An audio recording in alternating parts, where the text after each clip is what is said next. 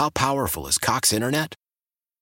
Powerful enough to let your band members in Vegas, Phoenix, and Rhode Island jam like you're all in the same garage.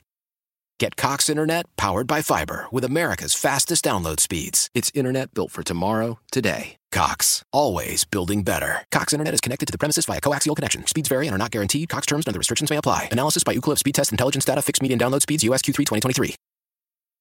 Leading Ladies, a concert in celebration of Women's History Month featuring Kelsey Ballerini, Meghan Trainor, Elle King, Christina Perry. At the Kings Theater in Brooklyn, New York on Wednesday, March twentieth. Tickets are on sale now. You don't want to miss this amazing night of music dedicated to uplifting women's voices. With Kelsey Ballerini, Meghan Trainor, Elle King, and Christina Perry. Odyssey's Leading Ladies presented by Olay Body. Buy your tickets now at kings theater dot com. We're back here on Sports Talk on the Big eight seventy. Mike D'Antello along with the Cajun Cannon, Bobby Hebert. And joining us now on our Oakland Hard Jewelers Talk and Text line from Locked On Pelicans is Jake Madison for all things Pelicans. Hey, Locked On Pelicans on the Odyssey app. And uh, you can look up your app right there. Uh, your team every day on the Odyssey app, Locked On Pelicans. Jake, thanks so much for joining us this afternoon. I'm going to ask you right off the bat, man, uh, uh, Charlie showed me the ending and a better view of it of what happened between the Pistons and the Knicks last night. And I see why Monty went off. Now, listen, they paid him a lot of cash, and it ain't working out. But my goodness, you talk about a horrendous call or non-call. You saw it last night in that game. Yeah, you know, what's so funny to me about that, or I guess not even funny, but like really ironic, is that game was supposed to be in Detroit yep. instead of New York, and it got switched around after the in-season tournament. So not only did Detroit lose a home game, they got screwed, frankly, on that end-of-game call, and that's a couple weeks after the Knicks had a similar situation where the refs kind of botched the ending in their game against the um, Houston Rockets, and you're seeing this kind of across the N B A, right? And it applies to the Pelicans here, too, is that, you know, the N B A seems to have a bit of an officiating problem right now where they're not making calls. There's nothing they can do to very clear calls at the end of games. It's not like there was another play after that, and you've got to kind of rewind the game. That should be when there's something just as egregious as that and obvious as that, that you do something about it to make sure that the game feels more legitimate than it was. So the N B A is dealing with this kind of throughout the league, right? We're seeing that here in New Orleans where they feel Zion's not getting enough calls, not going to the right. free throw line as much, and I even talked about that on my show today. He should be going a little bit more, maybe not as much as people are thinking, but this has been a problem, you know, throughout the N B A. Officials have a little too much influence on all of this, and they need to do something about it.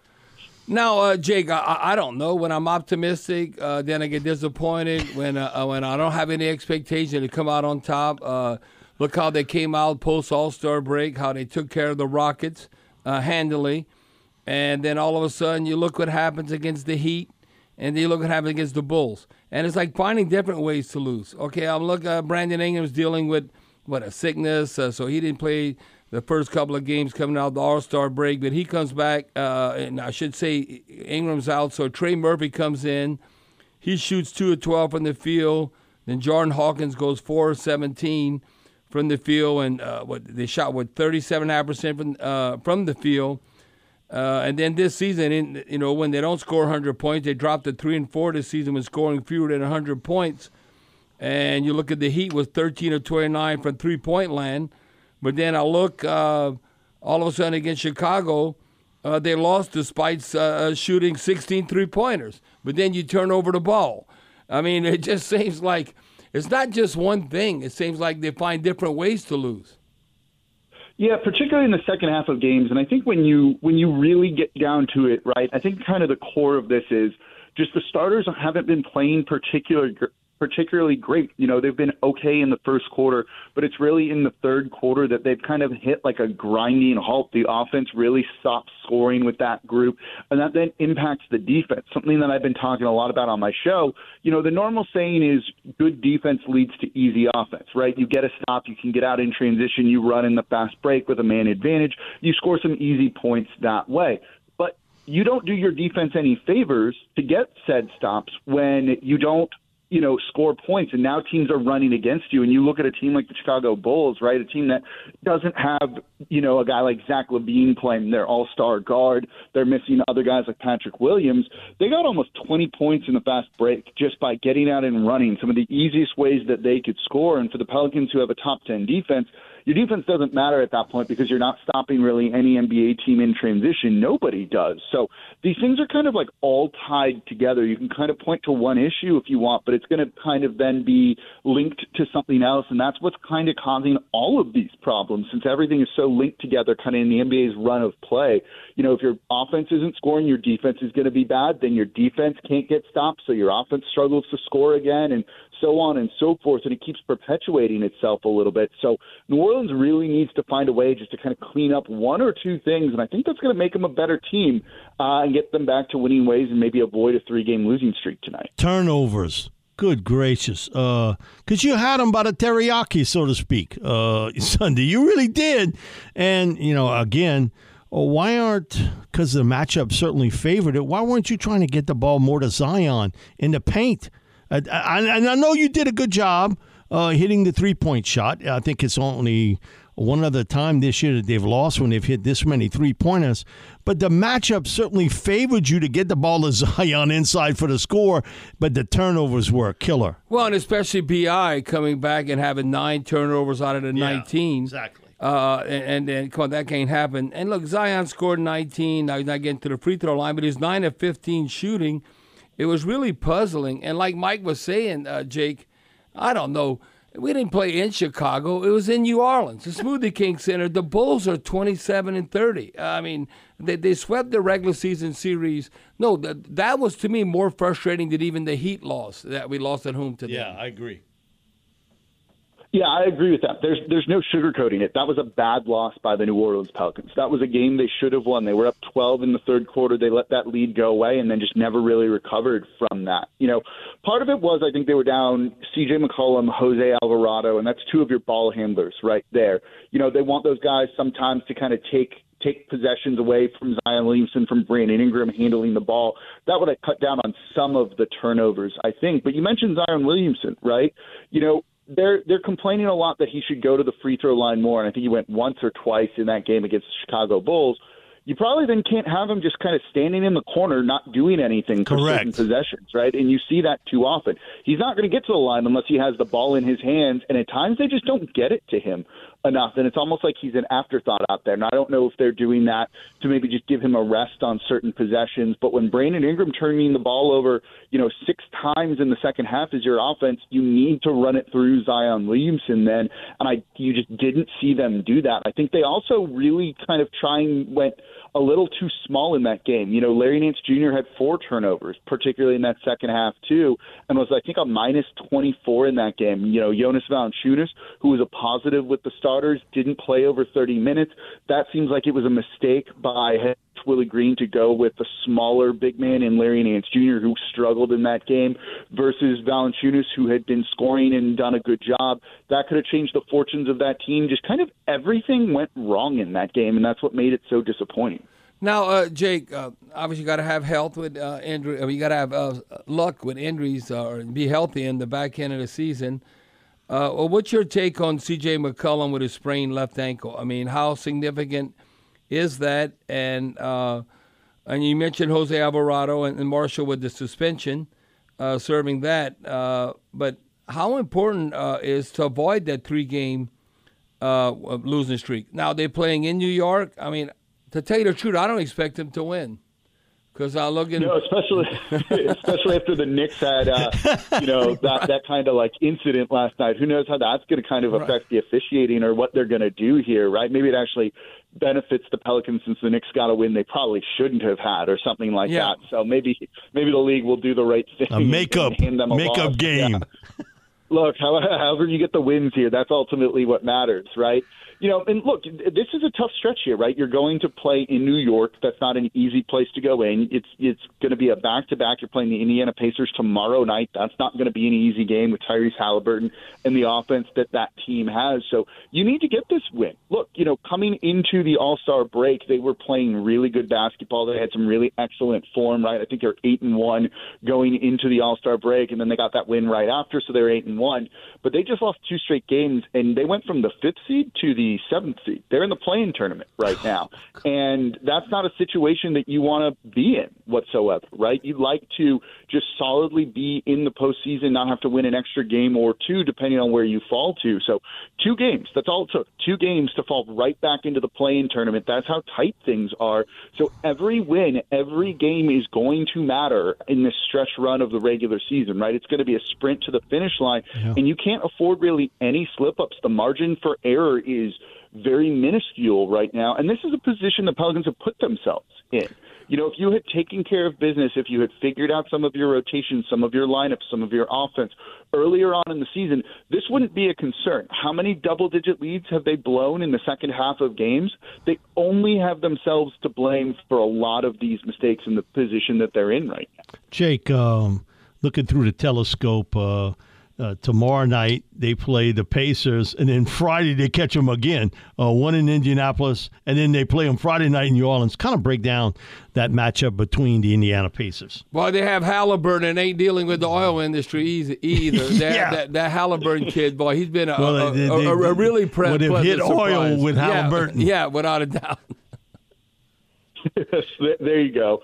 Um, I, you know, it, it comes down to slowing him down, right? Like, that's what this is going to be, and that's going to really be on a guy like Herb Jones to try and take him out of the game. And the good news is Herb Jones has been up to that task, you know, should be in consideration for one of the all-defensive teams. Finally, I think he's starting to get so much, you know, buzz around the league that we'll see him on one of those those teams and awards at the end of the year. It comes down to him, right? Like, that's going to be the big matchup there. If they can slow down Tyrese Halliburton, I think this is a, a team that you can beat. You know, the Pelicans defense has been very good this season, no matter who they've played.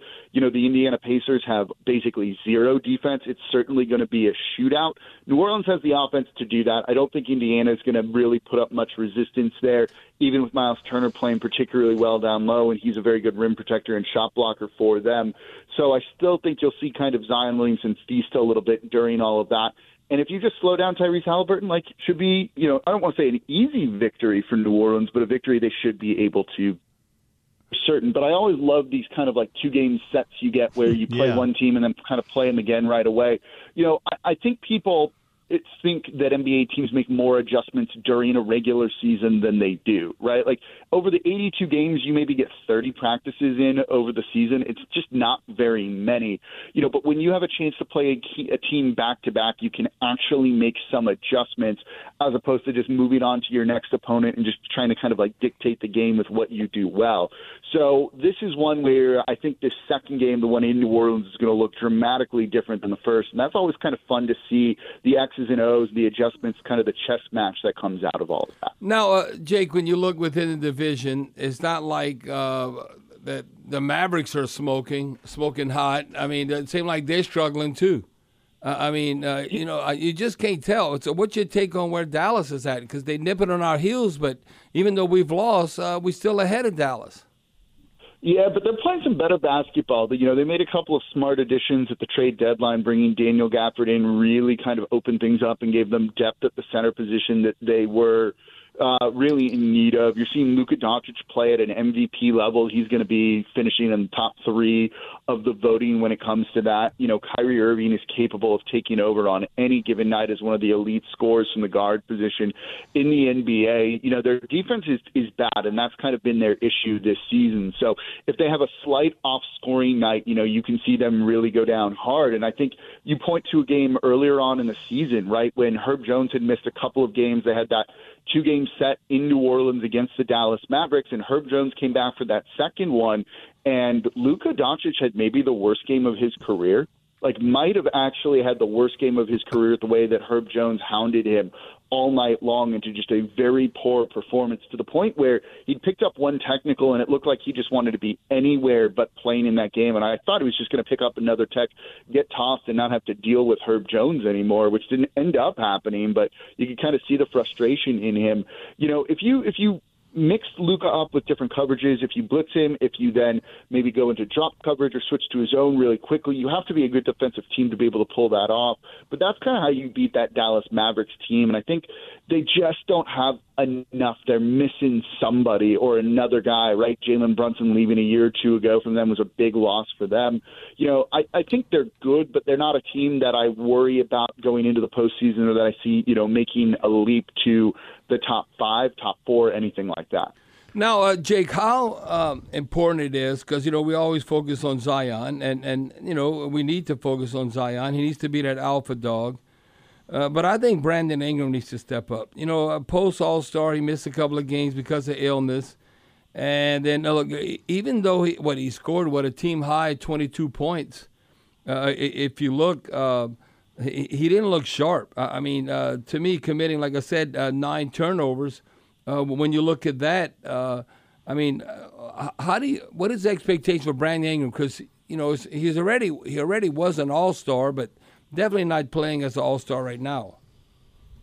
No, you know, he's, he's had an interesting year, right? Like, the, the individual numbers for him, I'd say, are good. You know, the scoring's there, the assists are there, you know, but something's just kind of felt a little bit off, right? And I think it was kind of encapsulated by that game against the Chicago Bulls. You know, he had the nine turnovers, six in the second half, but he had eighteen points in the in the first half of the game. He was dominating, and then in the second half, he had nine turnovers and just, or sorry, six turnovers and just four points, and that's a big reason why they lost, that he just couldn't keep it up. And I think, you know, you're seeing him and Zion Williamson look a little clunky together. The offense just doesn't seem to flow as much. And, you know, it's something that we've talked a lot about here, Bobby, where you've asked, is there a magic number for three-point shots, three-point attempts for the New Orleans Pelicans, right? We've seen some really strong games of three-point shooting from Brandon Ingram, where he goes seven of eleven, eight of eleven, whatever it was the, a couple of weeks ago. Right. And then the next game, he just takes two three-point attempts, and that's it. And it's that kind of inconsistency in terms of his shot profile, his shot selection, that I think is kind of taking the Pelicans sometimes like out of rhythm, right? You know, he went into the season assuming the ball was going to be his, in his hands. That was kind of the plan. Then as the season has gone on, I think we've seen that going with point Zion and putting the ball in Zion Williamson's hands is the better move for this team if they at least want to kind of figure their offense out in the short term. But does he really fit into that? He's not the best off-ball player, right? Look at his struggles with Team U S A in the FIBA World Cup this summer, where he was very disappointing after being a starter on that team.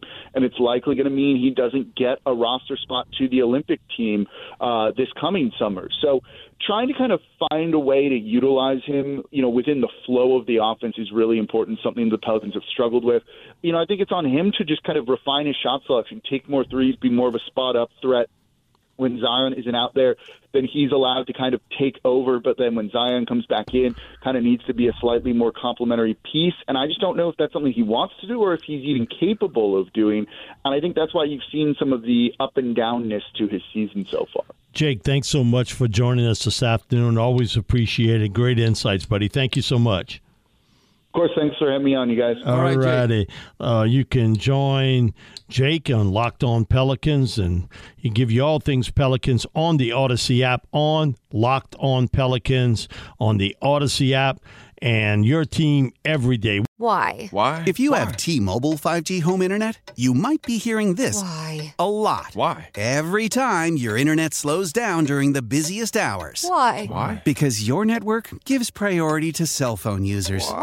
Why? Good question. Why not switch to Cox internet with two times faster download speeds than T-Mobile five G home internet during peak hours? Okay. Stop the whys and visit cox.com slash 5G home for details. T-Mobile prioritizes certain T-Mobile phone users over home internet users during times of congestion.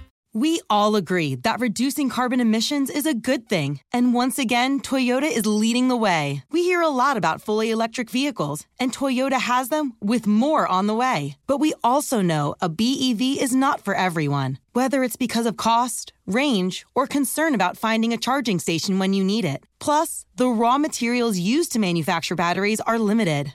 Enter Beyond Zero, Toyota's vision for a carbon-neutral future in vehicles and in manufacturing plants, too, in the years ahead. The materials used to make just one long-range battery for an E V could be used to make batteries for six plug-in hybrids or ninety gas-electric hybrids. That's why Toyota's position today is electrified, diversified, empowering you to choose how to reduce your own carbon footprint with the vehicle that's right for you. A hybrid, plug-in hybrid, or battery E V. So shop, learn more, and get details at toyota.com slash beyond zero. Toyota, let's go places.